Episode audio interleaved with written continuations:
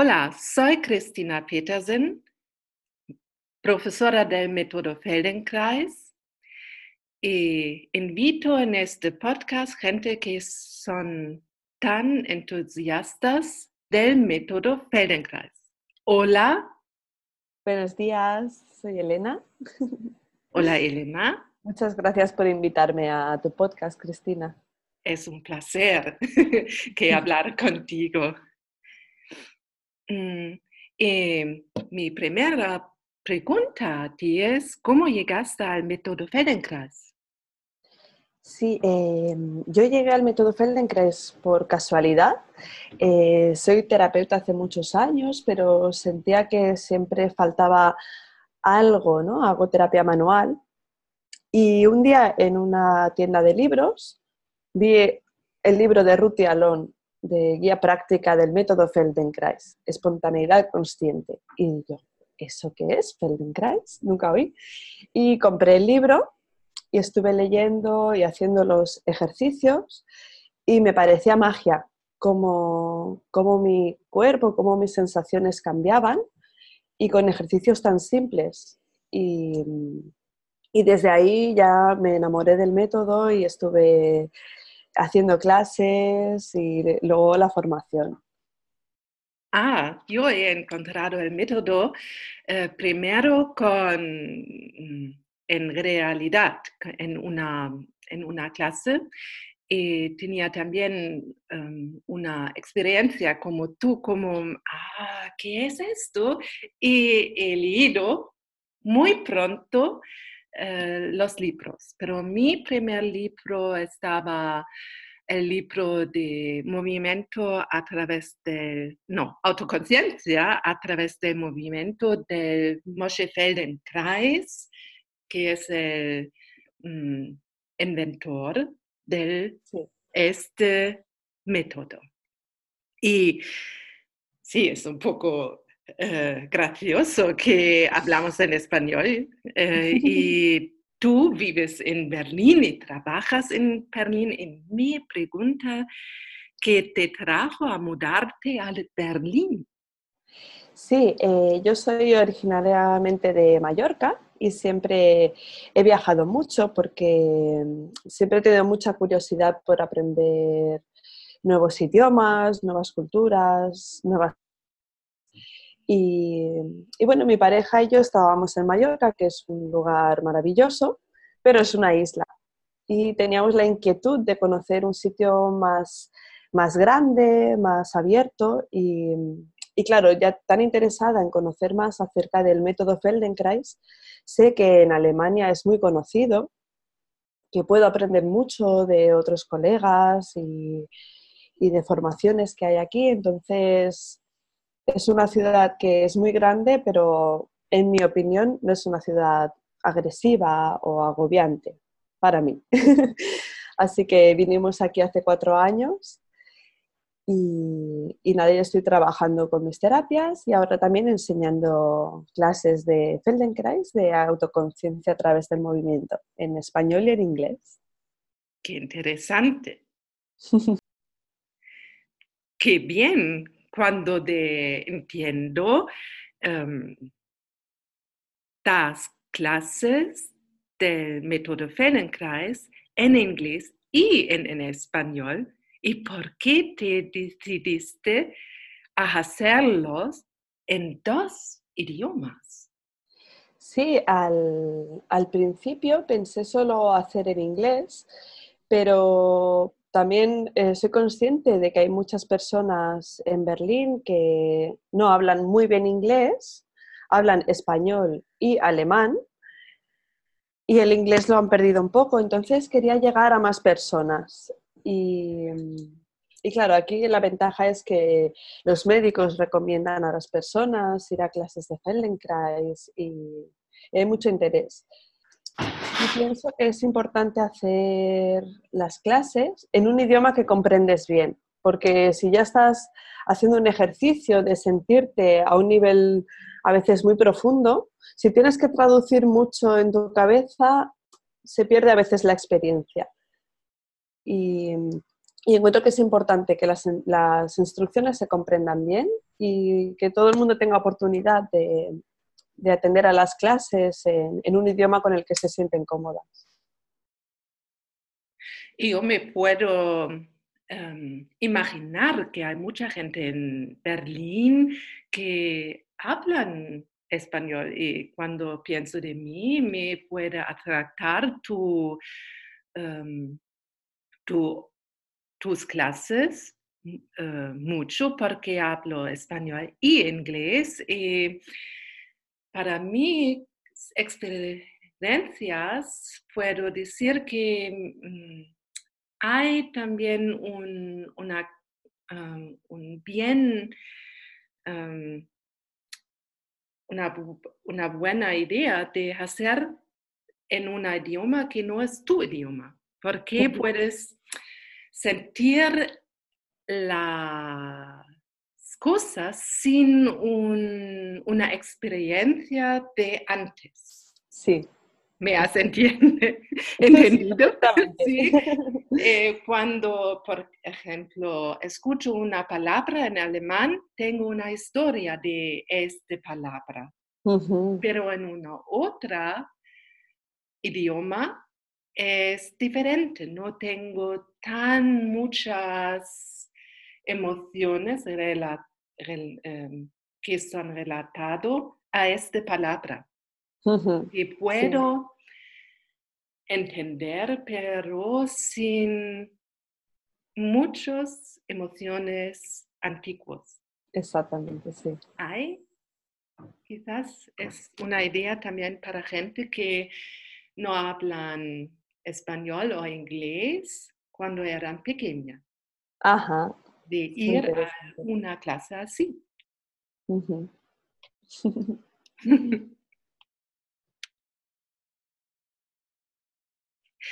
Y por eso me pregunta, ¿qué tipo de personas vienen a tus clases? Sí, pues la verdad es que hay un, una, un público muy diferente, porque en mi práctica privada trabajo con muchas personas que hacen música, que, bailarines, cantantes, pero también con personas que trabajan mucho con ordenador, y eso se refleja en las clases. Pero luego al principio era una sorpresa para mí, que es lo que he comentado antes, que en Alemania los médicos te dicen, ve a Feldenkrais, ¿no? En España nadie conoce y aquí es maravilloso. Y, y tengo muchos tipos de personas, desde eh, psicólogas, tengo varias que tienen mucho interés del el efecto que tiene este tipo de trabajo, en, en cómo se sienten emocionalmente las personas. Y muchos bailarines que están acostumbrados a trabajar de formas muy potentes y hacer un trabajo más profundo y con más consciencia les, les trae mucho beneficio. Y entre medias, personas que trabajan con ordenador y, y sí, y hay algunas personas que al principio no, no se sienten atraídas porque piensan que es un trabajo muy lento y aburrido. Pero con el tiempo se dan cuenta de que para nada es así. Es muy interesante porque descubren muchas cositas en un movimiento pequeño. Eh, ¿Qué son las ventajas que hacerlo en inglés y en español? Sí, eh, para mí personalmente ha sido una ventaja el, el trabajar con, con mi atención, ¿no? Eh, darme cuenta cómo me uso a mí misma diferente hablando en un idioma y en otro, y, y me hace ser más flexible. Trabajo en encontrar ese equilibrio entre expresarme en dos idiomas que, que realmente tengo muy integrados en mí y el equilibrio de conectar con las personas para ah. hacer siempre una clase que, que sea... que tenga sentido para las personas y no solamente en el movimiento, sino en el idioma, sentir si hay algo que no comprenden, hacer más énfasis en el idioma que sé que hablan, y ha sido algo muy interesante. Y, y para mis estudiantes encuentran que los que hablan dos idiomas, que se pueden relajar más, Porque si algo no lo han oído bien en inglés, saben que lo voy a decir en español. y, y tienen esa, esa sensación de, ah, no pasa nada, se va, puedo irme un poco. Solo tengo la experiencia que enseñaron, por ejemplo, en inglés, y tengo una traductora, una in- interpreta. Y por eso me pregunto, ¿cómo organizas a la hora de preparar a dar una clase en dos idiomas? Uh-huh. O en general. Sí, eh, normalmente cuando me preparo una clase, eh, casi todas las fuentes que tengo para, de material son en inglés.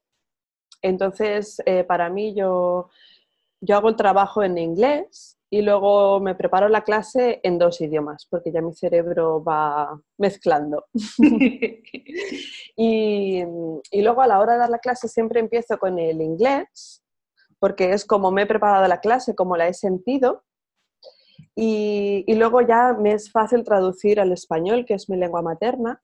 Y además es, me inspiro mucho en la traductora que tenemos en la formación, que es maravillosa.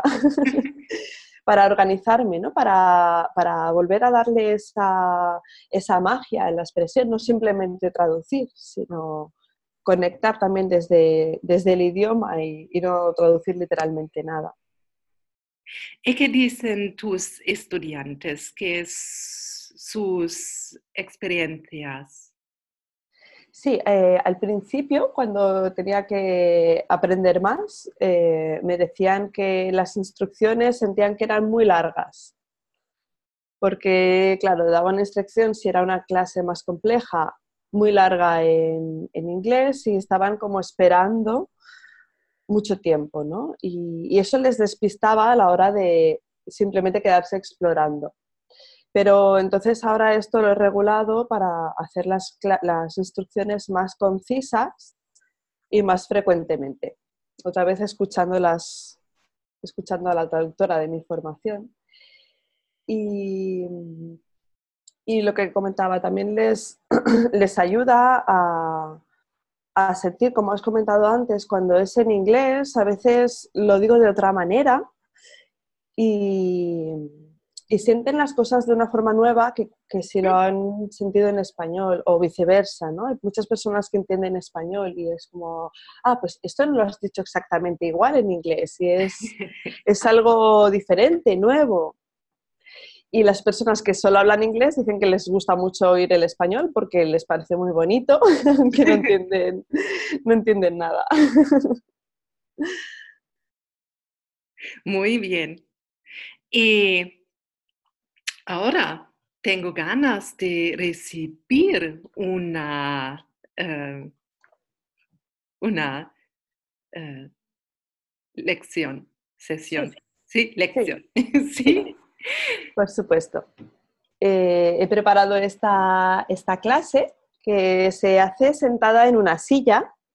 Ah. Mejor, sí, una silla, una superficie que sea dura y donde puedan estar los pies bien apoyados. Sí. Así que si quieres encontrar un lugar que sea bueno para ti. Tengo.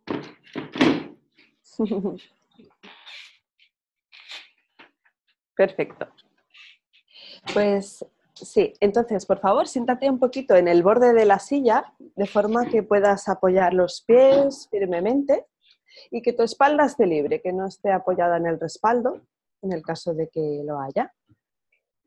Y siente por un momento cómo, perdón, cómo estás apoyada, cómo está tu peso distribuido en, en el contacto que haces con el asiento. Mm. Siente cómo estás sentada en, esta, en este momento, cómo está la posición de tu espalda sin cambiar nada. Y hacia dónde miran tus ojos. Es una postura en la que tus ojos quieren ir más hacia abajo, más hacia el horizonte. Simplemente sienten que, en qué posición eliges estar. Y muy levemente Abre y cierra un poco la boca de una forma muy suave, sin abrirla demasiado, solamente para tener una sensación de cómo es ese, ese movimiento.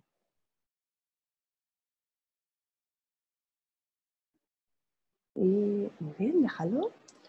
Y ahora pon las manos sobre tus piernas, sobre tus muslos y con los ojos cerrados para poder trabajar con tu sensación interior, siente la distancia que hay entre tu hombro derecho y tu oreja derecha. No hace falta mirar, simplemente cuál es tu sensación interna de esta distancia.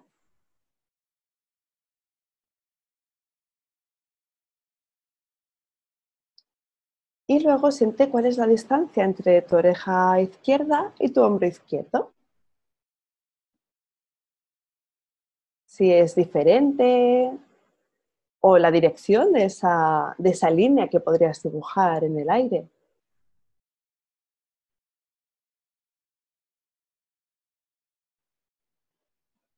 Y muy suavemente mueve tu cabeza hacia abajo, acercando la barbilla al pecho,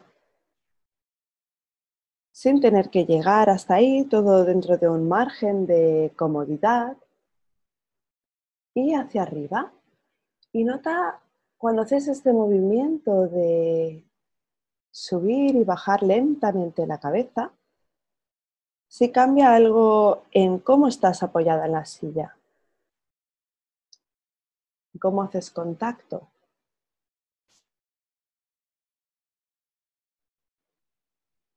Bien, muy bien.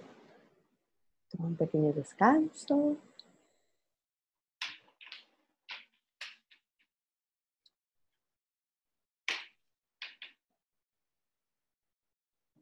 Y por favor regresa a la misma posición.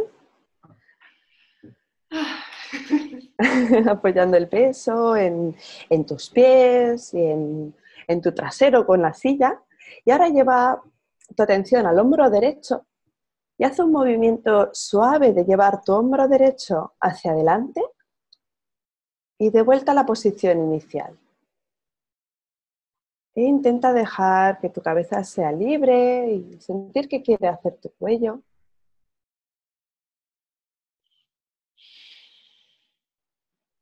Y cuando llevas tu hombro hacia adelante, puedes sentir algo en la parte trasera del hombro, ahí donde está tu omóplato.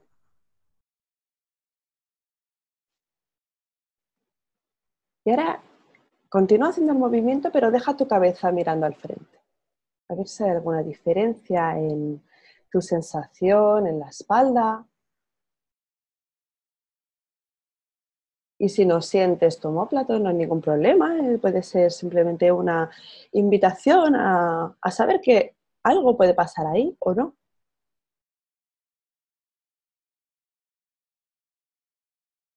Permite que tu mandíbula esté libre y que tu respiración también sea libre. Y muy bien, la próxima vez que estés en el centro, haz una pequeñita pausa. Y ahora lleva tu hombro derecho hacia atrás. Estás como acercando ese omóplato a la columna.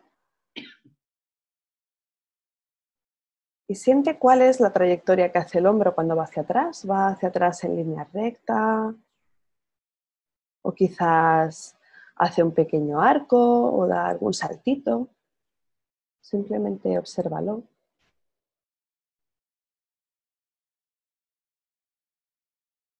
Y siente cuando llevas el hombro hacia atrás, ¿qué pasa en tu pecho?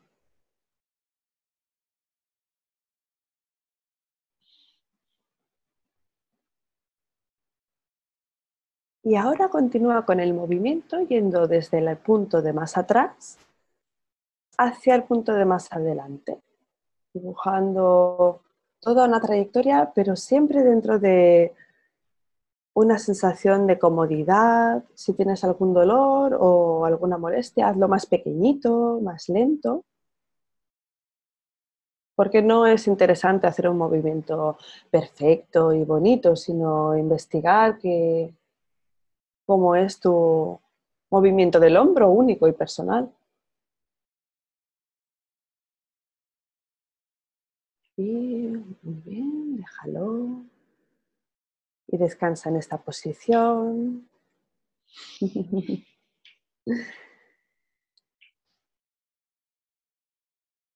nota de nuevo la distancia de tu hombro derecho y tu oreja derecha.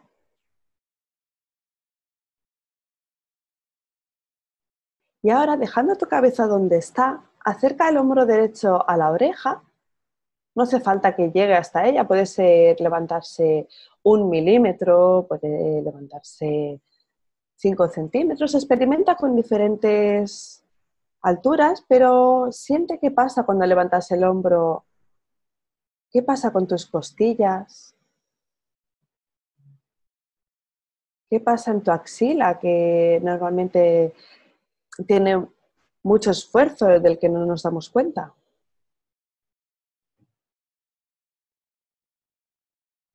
¿Y cómo puedes ayudarte de tu respiración para hacer el movimiento?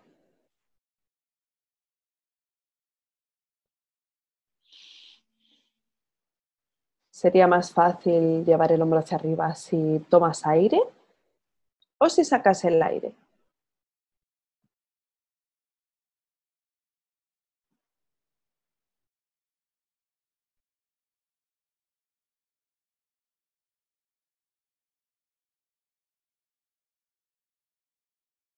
Muy bien, déjalo. Y ahora dibuja un arco pasando por esos tres puntos que has explorado.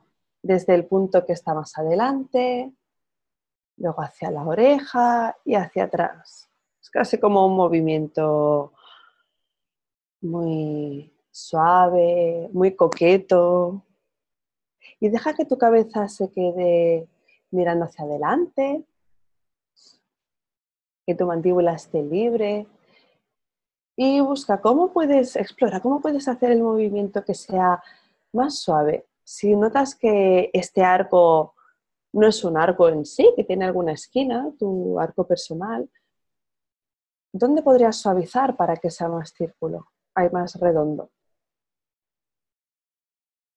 Quizás haciéndolo más pequeño también podría ser una forma de suavizar esas... esa forma que tiene el arco.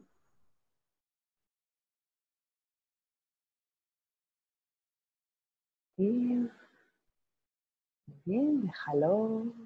Tómate un descanso en la posición que desees.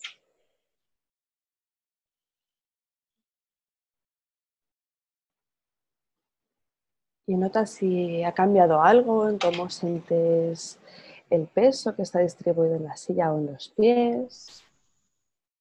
O tu postura sentada.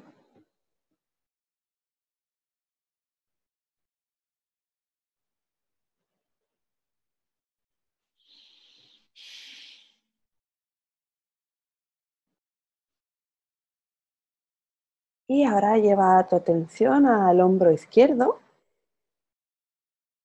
Y quizás solamente llevando tu atención allí ya notas alguna diferencia en cómo... cómo está descansando, en la distancia que hay de la oreja al hombro. Y ahora de forma suave, con mucho cariño hacia ti mismo, hacia ti misma, lleva el hombro hacia adelante un poquito, el izquierdo, y de vuelta al centro. Y siente cómo es en este lado.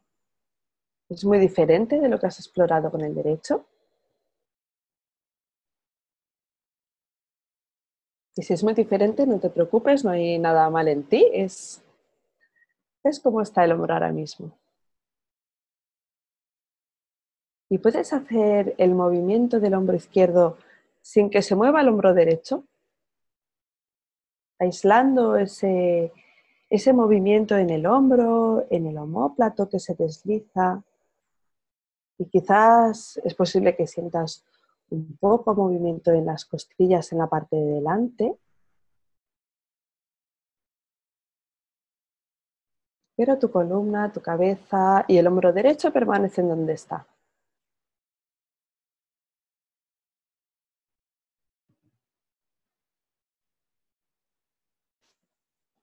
Y la próxima vez que estés en el centro, Lleva el hombro hacia atrás y de regreso al centro.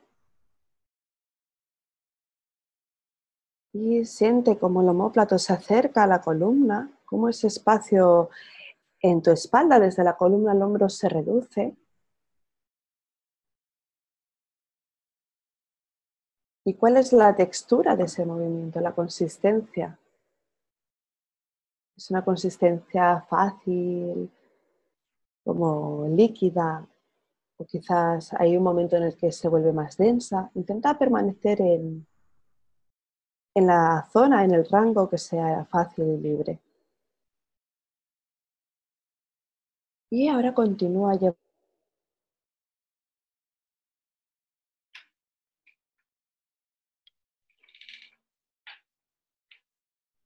Y continúa moviendo el hombro hacia atrás.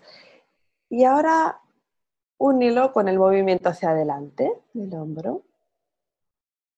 Entonces estás trazando esa línea, visitando esos dos puntos, el más adelantado que te sea cómodo y el punto de más atrás que te sea cómodo. Y siente qué pasa en tus costillas.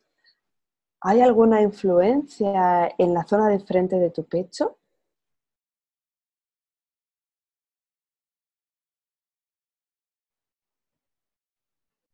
Y siente si tu mandíbula está libre.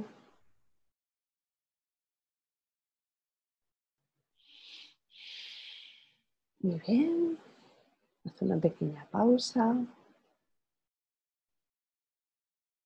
Siente qué efecto ha podido tener esta pequeña exploración en cómo estás sentado o sentada.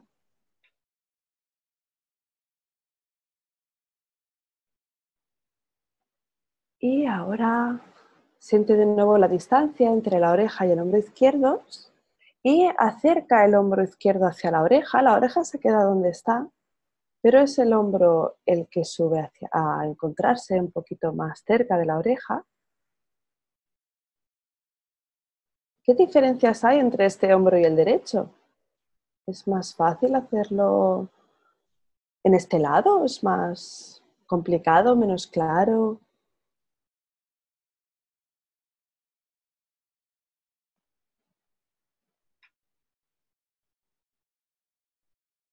Y ayúdate de tu respiración.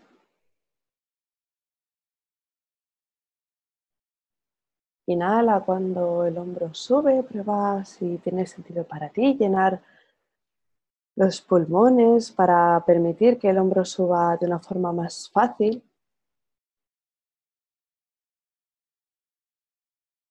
Bien, muy bien. Haz una pequeña pausa.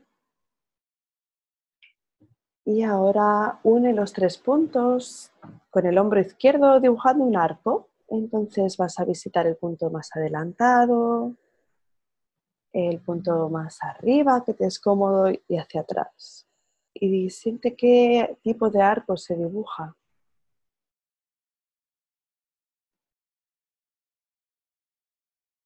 ¿Qué sucede en tu pecho?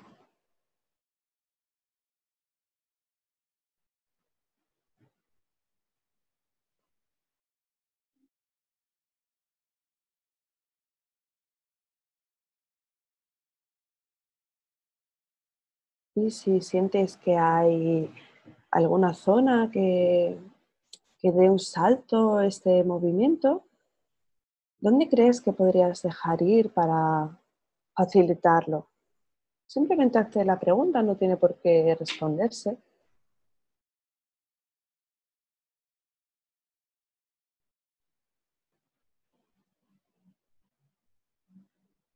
Bien, bien. Déjalo y descansa en la posición que te sea más cómoda.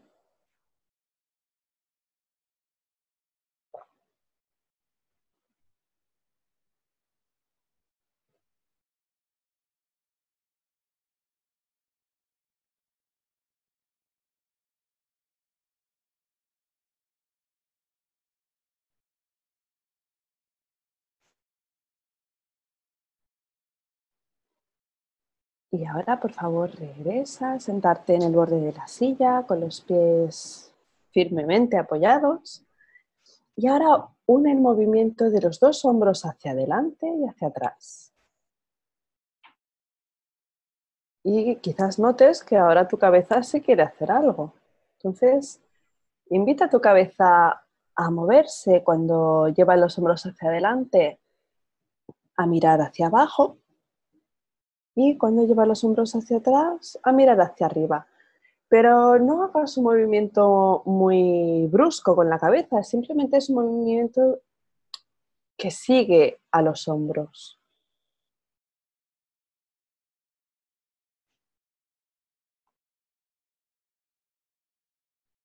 Y ayúdate de tu respiración.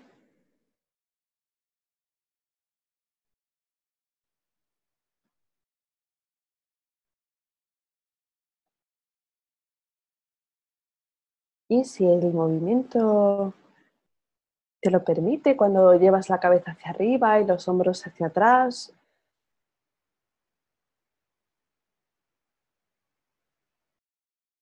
por la gravedad. Entonces, cuando llevas la cabeza hacia arriba, la boca se abre muy suavemente, y cuando la cabeza va hacia adentro se cierra, pero sin apretar los dientes. Y sentirás como cada vez tu columna se curva más y se extiende, se expande con ayuda de los hombros.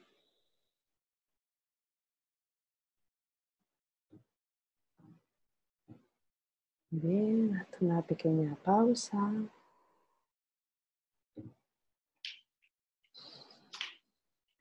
Sientes y notas tu respiración de forma diferente.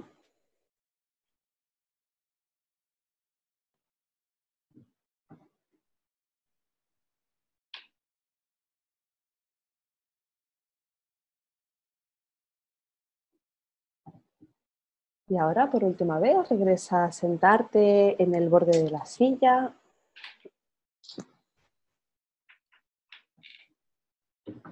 Y ahora dibuja con los dos brazos al mismo tiempo dos arcos, como has hecho antes. Y permite, invita a tu cabeza a seguir el movimiento. Permite que tu esternón, la parte frontal de tu pecho también, se expanda cuando los hombros van hacia atrás y pueda regresar y contraerse suavemente cuando los hombros van hacia adelante y la barbilla se acerca al pecho.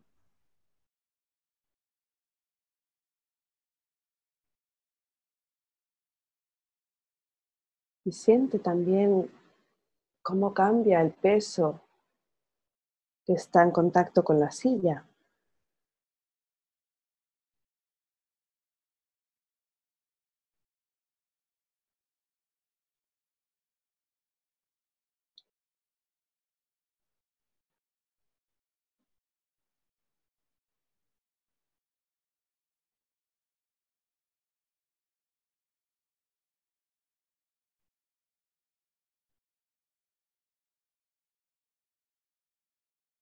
Y poco a poco, dejándolo. Si quieres continuar explorando un poquito más, puedes sentirte libre de hacerlo.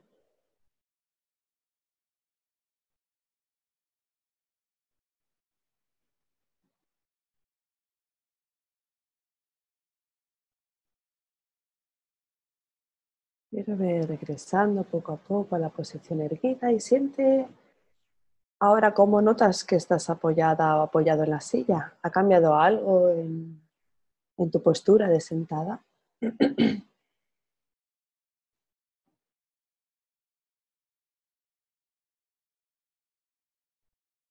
¿Cómo está tu espalda? ¿Y en qué lugar están tus hombros en relación con tus orejas? Tanto la oreja derecha y el hombro derecho, como el hombro izquierdo y la oreja izquierda.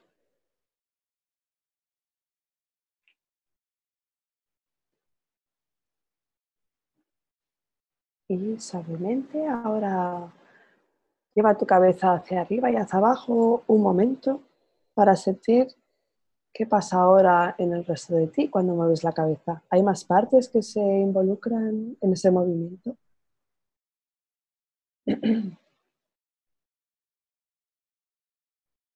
Muy bien, muchas gracias. Hasta aquí la clase de, de hoy. Wow. Genial, genial. Muy bien, muy bien. ¿Te ha gustado? De recibir tu, tu A T M en la serie y en el inicio me ha sorprendido que solo trabajas con dos hombros de adelante y atrás y juntos en la sí. misma dirección, pero ahora puedo sentir muy bien que hay una columna dentro uh-huh. de mí y mis hombros quedan. Como, como explicar, quedan en su punto cuando veo al, la silla, el, al, arriba. Al, cuando veo arriba o abajo. Uh-huh. Para mí es muy bien de sentir esto y puedo respirar más y de todo también. Qué guay. Tu, tu manera de hablar y explicar. Muchas gracias que has enseñado a mí y yo puedo imaginarme que la gente que escucha este podcast también tienen una experiencia muy buena a través sí. de esta um, cosa. Sí, intento porque... A veces tengo gente muy principiante, entonces intento siempre hacer las clases que... O sea, darle ingredientes de sentir más cosas, pero tampoco demasiada información para, para que pueda todo... El... Pero a veces siento que hablo demasiado. No, no, no, no, no, no. He, he notado, sí, soy... profesora de metodología sí. hace años, pero me ha gustado um, mucho esta manera de, como al inicio, de abrir para mí um, un, una zona de sentirme tan suave y como en el inicio, uh-huh. para entrar otra vez muy suave en la manera de sentirme más. Y para mí un placer. Muchas gracias. Yo soy muy nueva con esto, no, no, pero me gusta, me gusta mucho, mucho, mucho. Sí. Y, um, ¿qué son tus proyectos? ¿Tienes otras ideas de hacer? ¿O qué, qué es tu, um, cuando piensas de tu futuro? Uh-huh. ¿Dónde estás? ¿En dos años? ¿Sabes qué, qué quieres um, mandar al mundo? Sí, tengo, tengo muchas ideas, Cristina. Tengo, porque por un lado quiero comenzar a estudiar psicología social. Ajá. Porque me gusta mucho la idea de, de la somática, no solamente a, a nivel de tú como persona completa, con tu, tu cuerpo, tus emociones, tu intelecto y todo, sino también cómo te rodeas con el espacio, cómo te rodeas con, con otras personas, con tu cultura, con tu ciudad, tus vecinos. Y es un tema que me interesa mucho para explorar y estudiar más. Pero poco a poco, lo, mi problema es que siempre tengo muchas ideas. Quiero hacer muchas cosas. Pero luego, por otro lado, también estoy... Est- me gusta mucho trabajar con artistas, con personas que trabajan con su cuerpo.